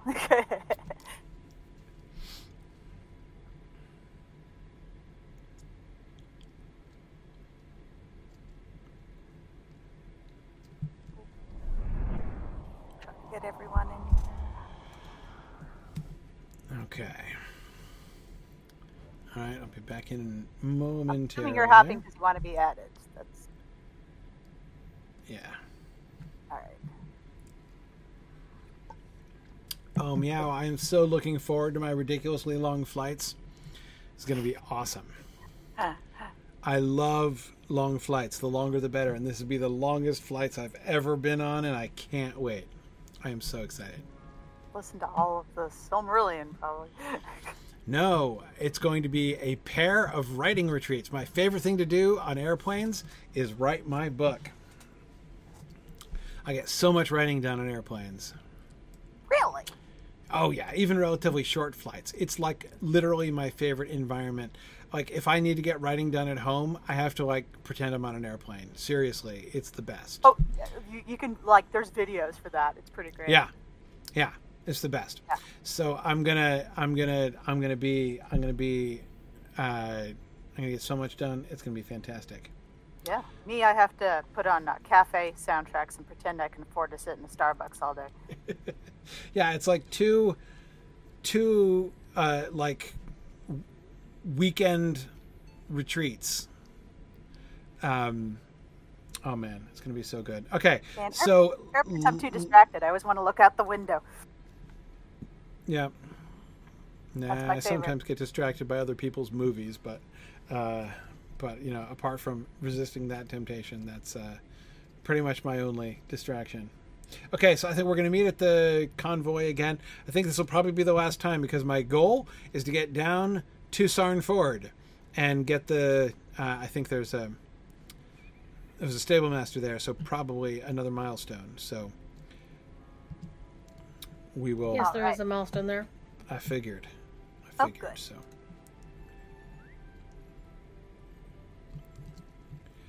All right. So yes, we were looking last time at the quite remarkable uh, relationship between the historic land of Cardolan at its height and the the tombs of the ancient dead uh, that were around there first. That whereas the connection between the people of Cardolan and the Barrow Downs seemed to be at least. I would have thought initially that it was at least. We're told that they take refuge there in their last days, like when they're under siege. Um, but it seems like their relationship with the dead and with the Barrows of the of the ancient dead uh, seem to go beyond merely taking refuge there in time of need, and they seem to have built their city in the midst of the whole Necropolis. necropolis of the dead there, which is just fascinating. Again, even in the Barrow Downs, you remember in the southern Barrow Downs, we found that one large ruin um, from Cardolan. yep. and that looked like um, that looked like a. Uh, um, you know the, the stronghold that was built there when they were under siege you know at the end um, that's how i took it you know when we were looking Yeah, at yeah. that before but all of this stuff like not only and the way in which we were speculating it looked like maybe there were you know mausoleums they were kind of like merging with the ancient dead there and anyway it was fascinating and kind of creepy. Um yeah. Yeah okay anyway let's um let's head south. How much um so shall we shall we follow the road? What do you think? Let's let's let's We'll get there more So- quickly if we do, actually. well, I know, but that's the question: is if is that a thing we want? Um, we could. We went. Th- we went across Tirngorth. Oh no! We wanted to go down to. Oh, we With forgot. the window. Yeah, with the window. That's right. Withy window. Hang on. Change of plans. Change of plans. I was waiting for you to remember. Yeah. Okay. We're going north. Forget it. We're going north. Can we? Can we go overland to the Withywindle? Yep. Can, can we get into the old forest productively? Yep. Like, yeah, I recall we started to get there from the first one. Okay. So how do we get there? Can, can we just like cut across the hills here? Yep. All right. Let's go. Let's go. Let's go into the old forest and All find the. Withywindle. That shouldn't be hard because all paths lead that way down to the Withywindle. I'm told so uh, by reliable sources. It'll, So it'll steer us there. Don't worry. Yeah, if we head into the old forest, okay, now Tyrn Gorthad, all right, we're headed. We go over the hill.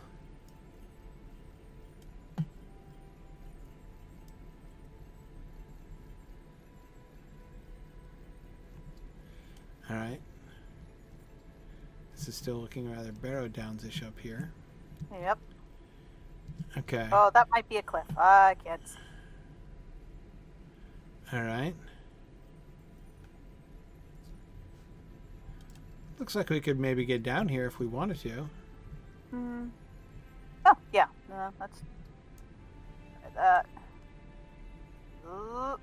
Oh, down you go. we go.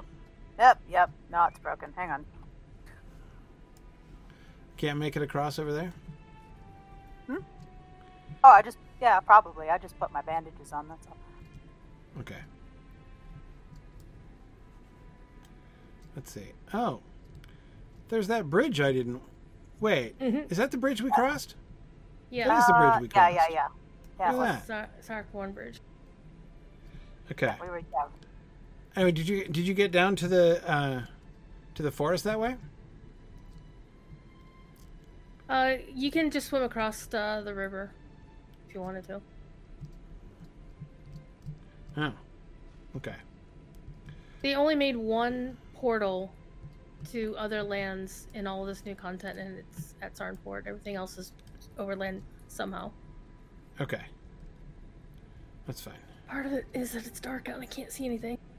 Well, yes, we're dark in the and dark and in the Don't anybody follow me, here. um. Yeah. No, this is advanced darkness. Yeah, so if we go down to the river, right? Yep. Yep. You just swim across the river. Alassa doesn't actually say it's the Withywindle, though. That makes me sad. Now entering southern Old Forest.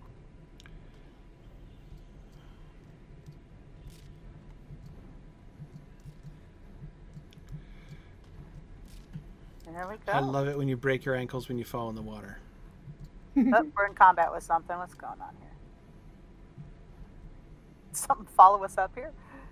We might have lobies with us who are aggroing the local Uh, mobs. There's a yeah. barrow route. oh, okay. Okay.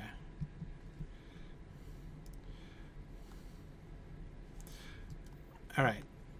I want to go. forget In, look out for each other, guys. can we go further in? Can we get into the Yep. old forest map? Yes, you can. All right. yeah, I have a feeling we'd be better on foot since we're going to be going in and around. Yeah, water. I was. Um, that's why I'm. I didn't mount up again when we went across. Oh, still. Still in the. Okay, so southern old forest is in the. Mm-hmm. Still the new map. Mhm. All right. Well, it's not as dark in here as I th- would have thought it might be. This is really quite lovely. Playing Valheim too long. I keep pushing shift to run and it doesn't work.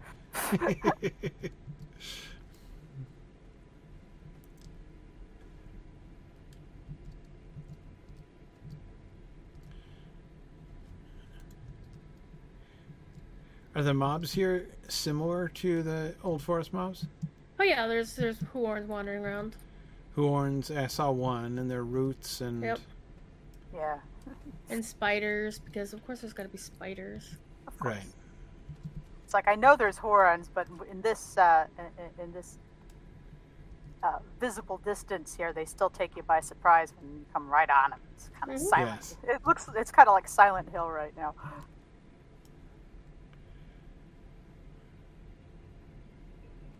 This is how bad the fog was on New Year's Eve. like looking through a sheet of toilet paper. Am I looking up at the southern edge of the Barrow Downs over there?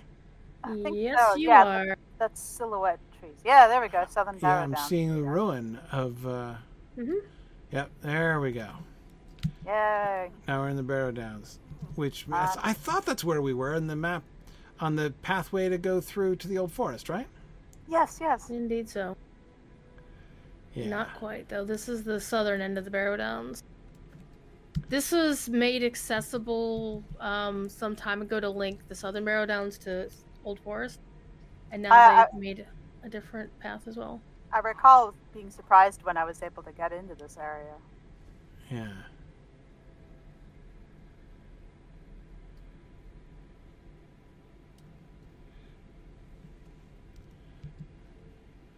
Whew. Okay. Deep, deep, deep, deep. Whoa, what's this big old tree here? What is this?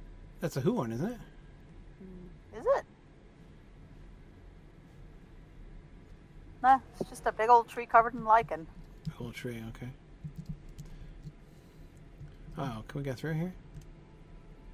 Uh oh. Hit a dead end. Oh, yeah, we're getting into that part.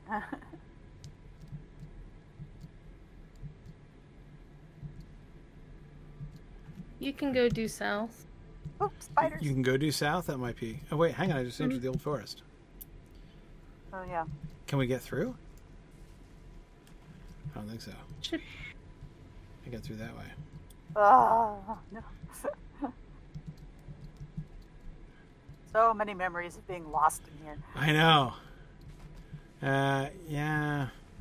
No, I don't think we can get through. no, not in this spot. Right, because here we're coming up to And the either- Barrow Downs themselves. Right. So the way you normally go down is you go south and cut to the west. Okay. Yeah, okay. you wind let's up in that south then. spider den. Right, the spider den. You want to get closer to the river. Right. Okay, Uh, so I we'll go marked you south. so we can follow you. Yeah, follow the follow the big orange wolf paw. Well, yeah. Okay, right. Wait for folks to catch up. Yep. So south we head from here where I couldn't go west. Yes, Emma Thorne, I have to say, I was always suspecting that uh, the maze that is the old forest might change periodically. Fence? It's a fence. Ooh, yeah, hey, look at this. We found another. Ooh. Oh, oh, we've seen graveyards like this. It's a human. Oh. Who's this lady? Henbran. Henbran. Huh. Okay, well, your house is interesting. What a cute little house. Half expected to be made of gingerbread. Yeah, not um not identical obviously- in architectural style to really anything that we've seen. and right next to a cheerful little cemetery. Yeah, ah, very nice, cheerful little cemetery. Oh, there's a nice treasure cache over here. I picked up a polished stone of the Withywindle. What? What in the what? What? Oh, it's a level 25 pocket item. Neat. Oh, It's I a like little bit that one. strange. Felt like that was a pair of shoes. You got a rock. But normally treasure caches are supposed to give you something that's on level for you, but it's apparently on level for the zone. Maybe it's just a hey, you found us for a reward. Maybe. Right. What I'm Hey, um, fascinated here is her. She, she obviously lives here because she's got these little uh, farming plots. She's growing Yeah. things. Yeah, she got Uh-huh. some raised beds here. Huh. Now I noticed that we're um yeah, we're down across the Cardolan border again here. Mm-hmm. We went far, far enough south. Um, can we cut west? Yes, we can. Where? Yes, we'll, we'll go back up the path and then just cut west. Okay. No, through here. Mhm. Right on. Okay, so back in the Southern Barrow Downs. Now we're in the spider den in the old forest. Uh, right on. Ah, the spider den. From cottage core to hardcore. okay. Oh man. Vague memories of how terrifying this was when I was like. I'm sorry, the, the spiders surprised me. They they all just drop down like Cirque du Soleil. like they do. Okay. Big as the wolf spiders we have in Virginia. All right, so hang on a second. So I'm looking at the looking at the map, And here we are in the Bree-land. Okay. No. Hang on. Stop. Map again. All right. Um, so I think that that other river was not the Withywindle. It's not. So are we going to take the Withywindle down to the Brandywine and then follow the Brandywine down? You can do that. Yeah. That would be Yeah, fun. to Southern Ford. Yeah, let's do that. Okay. All right. So ah, that means we got to cut up to get to the Withywindle. Let's go to Tom Bombadil's house. It's always a good place to start when you're lost in here. Yeah. Like now. You have to go south and cut back up. Well, you know what we got to do? We got to sing. Oh, Tom Bombadil, Tom Bombadillo. Right By the water of Wood and Hill, by the reed and willow, by fire, sun and moon, hearken now and hear us. Come, Tom Tom Bombadil, Bombadil, for for need is near us. is near us. Kaki. Except Okay, we're about it- to hit the uh, Brandywine already. Oh yeah, no, no, no. We, we Oh want to go north boy, from aptly Yeah, this named. is going too too far south. Yeah. So this Yeah, is new. This used to be closed. Yeah, this is Right. aptly named the Baranduin. The fact that you could swim through from Well, yeah, this used to you be couldn't a before. wall. Yeah, yeah, that's what I Exactly. remember. No, I just meant that it was brown. It is very brown. Right. Okay. Right.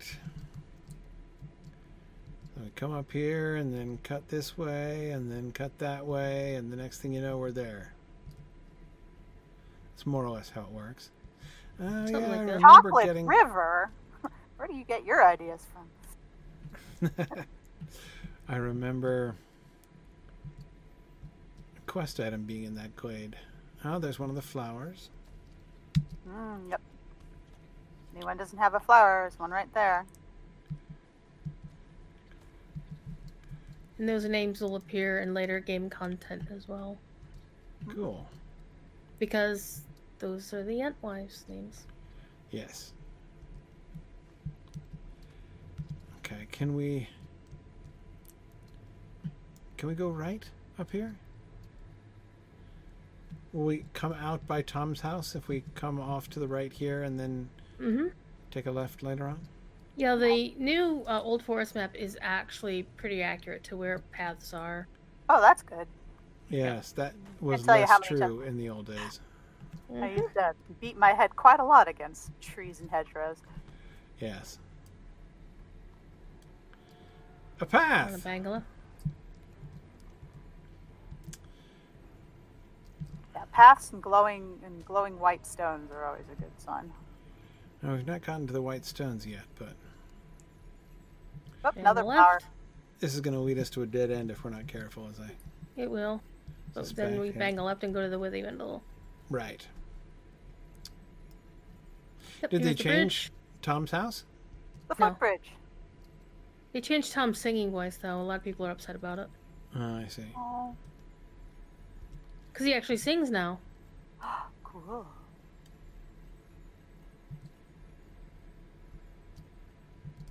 He's going to be inside because it's after dark.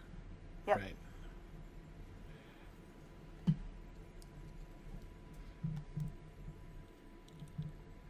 And Goldberry is out in the back. As she should be. Okay.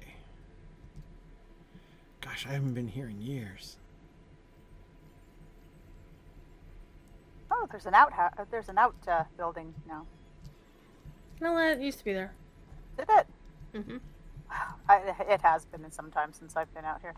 Yeah, me too.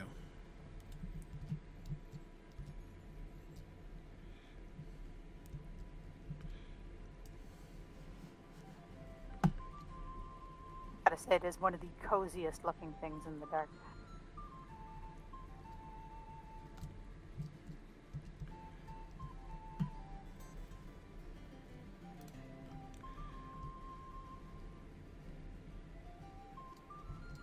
I also love the theme. That's the one I have in my house all the time.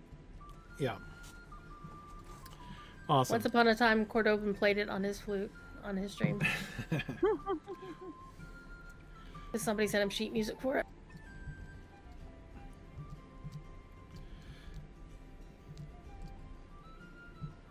Tom Bombadil's house is very nice.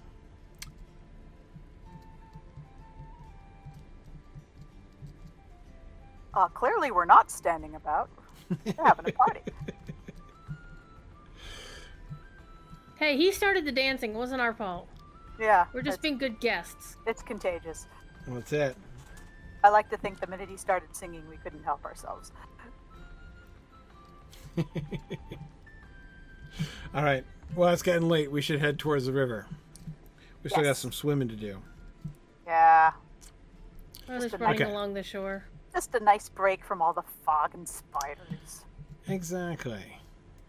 And hey, it's always good to celebrate making it to Tom's house through the woods.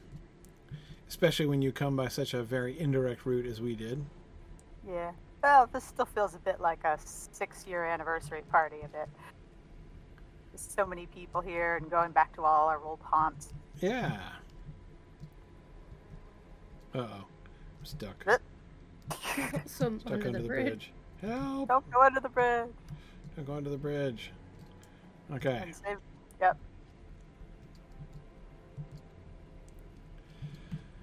Good old, old man Willow. Yeah. Yes. Don't linger. Do Appropriate linger. that we should come here because we were just talking about you today. Yeah.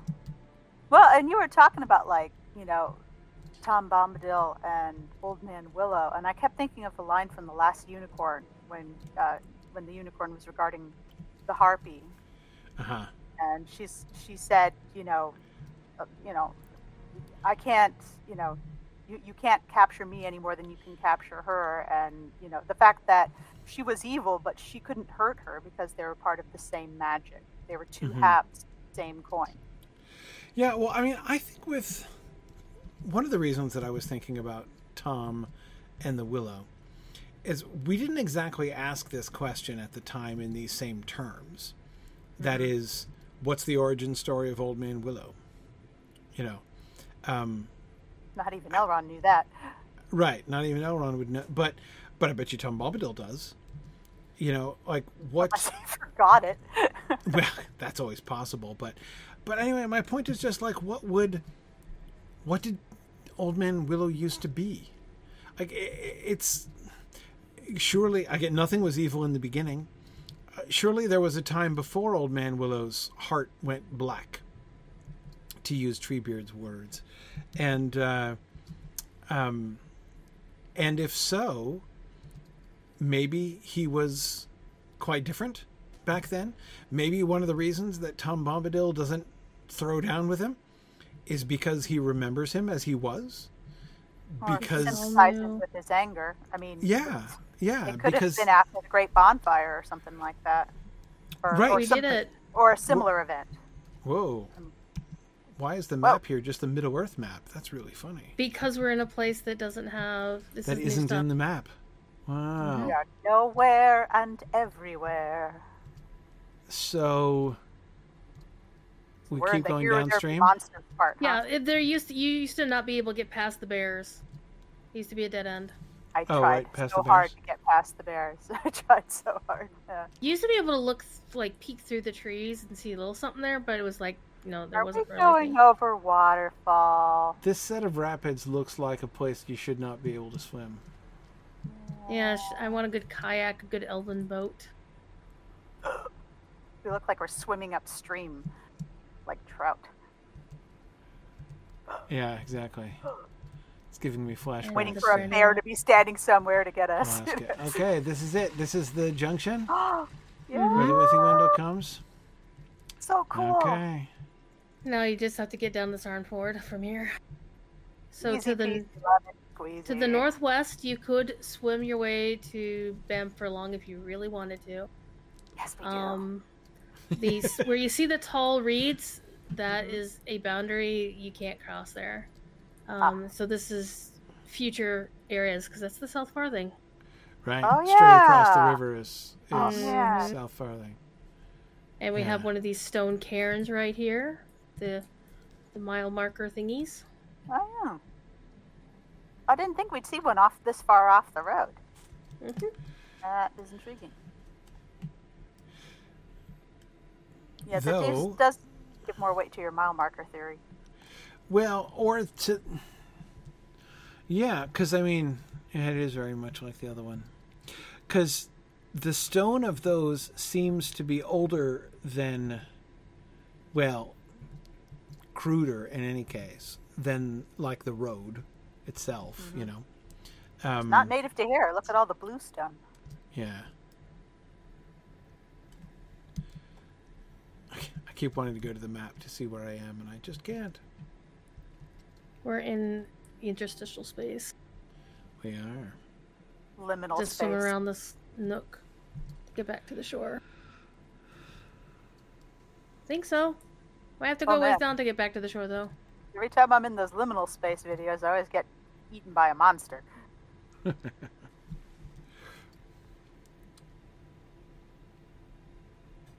Oh my god! I I'm think- gonna zoom out. the idea is just uh, as long as we keep swimming. going downstream, we'll be Just keep swimming. Just keep swimming. we'll be good.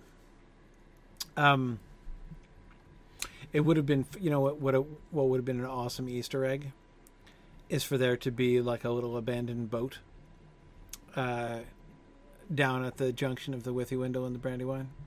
Mm-hmm. That would have been cool. It's a little reference to the Bombadil Goes Boating poem. You have to be capsized though.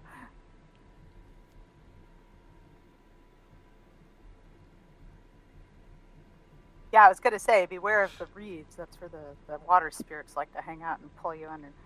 Right. Right. But that's so it's um yeah, no, still not on the map. Um Swimming in a gorgeous cup of tea. it is. Well, anyway, thinking about the the you know the genius the genii locorum as we were today, um, it just I, I you can see that the Lotro developers have the same kind of idea of Middle Earth. That there are many local spirits dwelling in most of the places around Middle Earth, and occasionally we see them, um, and occasionally they've been corrupted. I mean, the idea which, in my memory, originates. I don't remember seeing this happen anywhere before we got to Garth Agarwen in the Lone Lands. Um, the idea of local conditions causing the spirits of the land to become corrupt. And that, of course, becomes a motif through many areas in Lotro. You know, they've they've they've sort of played versions of that same same story in many other places. But it strikes me as a very plausible kind of thing. And I mean, I, I almost brought it up when we are talking about Caradhras today, and I'm like, for people who haven't played Lotro, it's going to require too much backstory, so I, I won't talk about it now. Um, but I do think I do think that it is um, it is fascinating the way that Lotro has constructed it, and I, I have I have always um, I have always believed that um, I I've always believed that they're you know in from the Red Maid on you know in in, in developing those storylines Oh yeah. that they have really that they're really leaning into something that is that is genuinely present, though pretty deeply submerged in the books. Yeah, and Penlove, it's always yes, about yeah, it's always Oh. about betr- um sorry, it's Yeah. always about betrayal of some sort of contract, either between the Yeah. people who live in the lands. Yeah, with like sort of Or, the oathbreaker idea that is often involved. Um, but even like the way work again with the original Red Maid story, you know how it was about the the blood that was shed, like the the fact that there are there are consequences even to the land itself when the land has been. I mean, it's it's even like that is in its in its way even a an almost biblical idea of like the blood of Abel crying out from the ground, right? Um, You know that uh, when life. Yeah. yeah when when when when blood is shed you know when battle is when, when especially when like unjust battle is being waged um and the blood of, if not innocence, at least you know like the blood of people who didn't ought to be killed, um, uh, yeah. is staining the ground, um, then it's gonna you know it's gonna have an impact on. Um, you know, on the, on on the land itself and on the spirits of that land. I that um Absolutely, absolutely. There's, uh, there's almost that implication that when the old fort. Oh, there is a boat. There's a boat There, there is a boat there's a du- yeah, we're Look. right below me. right below, right by me. we're we're pretty far Sunken. south. A sunken Yeah, but boat? It's a Yes, sunken look, boat. look down. well, that can't be Tom Bombadil's boat. It was much more seaworthy than that. Besides which, he he wouldn't have Well, come there's all the way another one on here. shore. Would he? Oh. He wouldn't have come all the way down here. He would have gone because he was going to Bamfurlong. So we've gone uh, rather. There's a wrong dir- forest path. Yeah. Uh, I don't recall where. Do we? Oh wait, there's an wait. It says I'm not the fellowship leader. Whoa. Hello. Whoa. I have no There's idea what this instance is. door. Oh, it's an instance. Woe of the willow. Oh, this is where it is. Yeah. Th- that was an older instance. Uh, well, not older, but fairly new. But Uh, yeah, it it says- was, Yeah, it says most of us aren't eligible to enter. yeah, so- it's a Yeah. it's a fellowship. Instance. What is it like a three man or? I forget. It's in the instance finder. It's also level locked. Yeah. Yeah. Um. Who we found your boat. I don't remember how far south this is. It should, we should be getting close to it though. Yeah. Intriguing. But we're still not. Even that instance isn't on a map. Yeah. All right. So I guess we get, we keep swimming, and we'll end up at Sarn Ford. Well, I pulled up the Cardolan map and we're next to the words Old Forest in the northwest corner of the map. Right. So if we zoom in a bit here, yeah. Hmm. Yeah, Tom is in oh, that. Oh, yeah, we're getting there. Tarkim says. Oh, fun. We're getting there. Yeah, It is a bit ever swimmish, but this is for science. Exactly. Besides which, the the primary reason that ever I mean, apart from the fact that you had to schlep across that lake so many times uh, pursuing quests, but even apart from that, you weren't going anywhere. It was just like local travel that was inconvenient, right? There we are back on the map now. Um, Or But, uh, but here, this is this is not Everswim. This is exploration. This is Yeah, we an adventure, as my dad. this would is an adventure. Exactly. And we can finally get back on shore and Yep. ride to our destination if you prefer. Yeah, it might be a little faster. Yeah, my arms are getting tired. No, seriously, I'm like getting sympathy pains.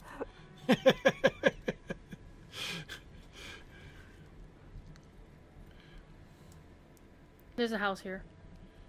Yeah, a little dock, little house, Little boat. little boat. Another nice lady This with is a her proper raised beds. cottage. Ooh, why Yeah. do we have ouchies around us?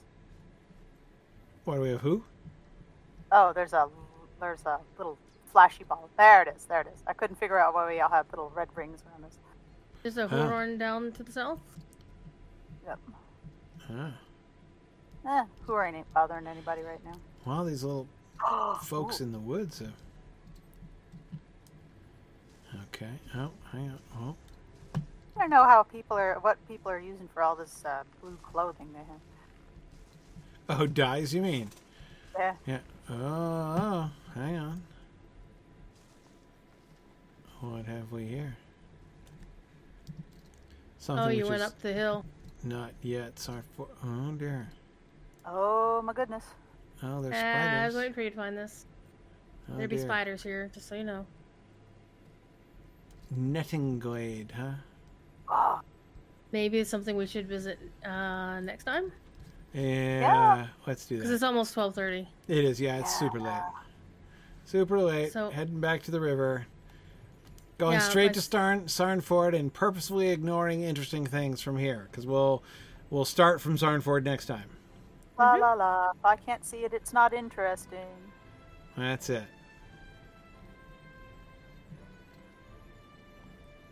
But do shout if you guys are getting mobbed by s-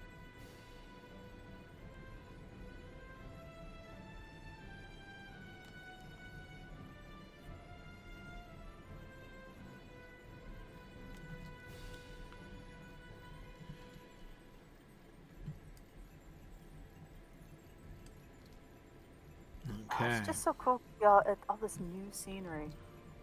So fascinating. I assume we can't cross the river. Not the Brandywine, no. We'll cross the Yeah. Little River, though. Right, we can cross this one. This is the one that has the Mhm. that we crossed originally there. Yeah.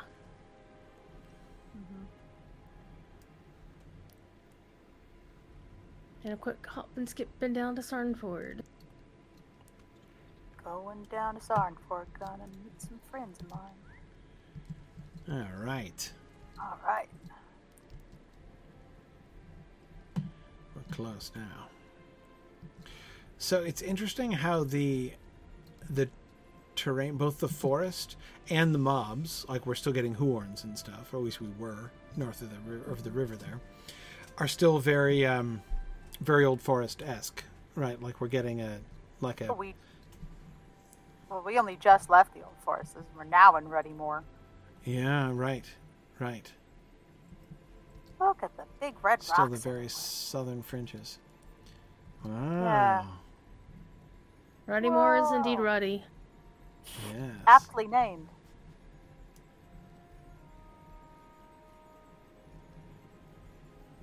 This is the same rock, though. That is one of those piles that looks like it might not be a pile. Oh, look, they're all over the place here. It's like Uluru. Hmm. Oh, look, there's a tower I'm not looking at. Nope, nope, nope. Can't see the tower.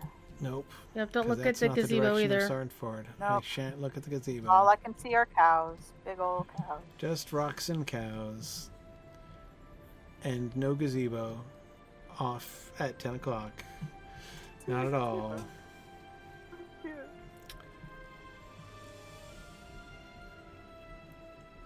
Alright, here's a road. Bang a right. I don't think these there. guys are cousins of Dwayne. I think Dwayne was a different animal. We will I find so out too. soon what Standing Stone will do about Dwayne. And here we are. Hashtag save Dwayne. Sarnford, wow. Wow. It's tiny. it's a Ford. Hello there. No, it's a Chevy. The Ford is huge. It's built Ford tough. I drive a Ford, so it's funny to me. All right. Some nice Eats here. Yes. All right. Bound to the Ford. milestone Yes. at Sarn Ford. So this is where we will start next time, and we will begin and we will look around from here at many of the things that were there to be seen that I totally didn't see. There's also a stable master here, by the way. Yes. Yeah, I got the Wouldn't hurt. Stable Master too. Yeah, it wouldn't hurt. As a yeah. little backup system. Just reminding our friends. Yeah. What can I Where- do for you? How can I be of service? Oh, there he is. Where can you go from here? Other places in Cardolan and Michel Delving. Right. Interesting. Fun.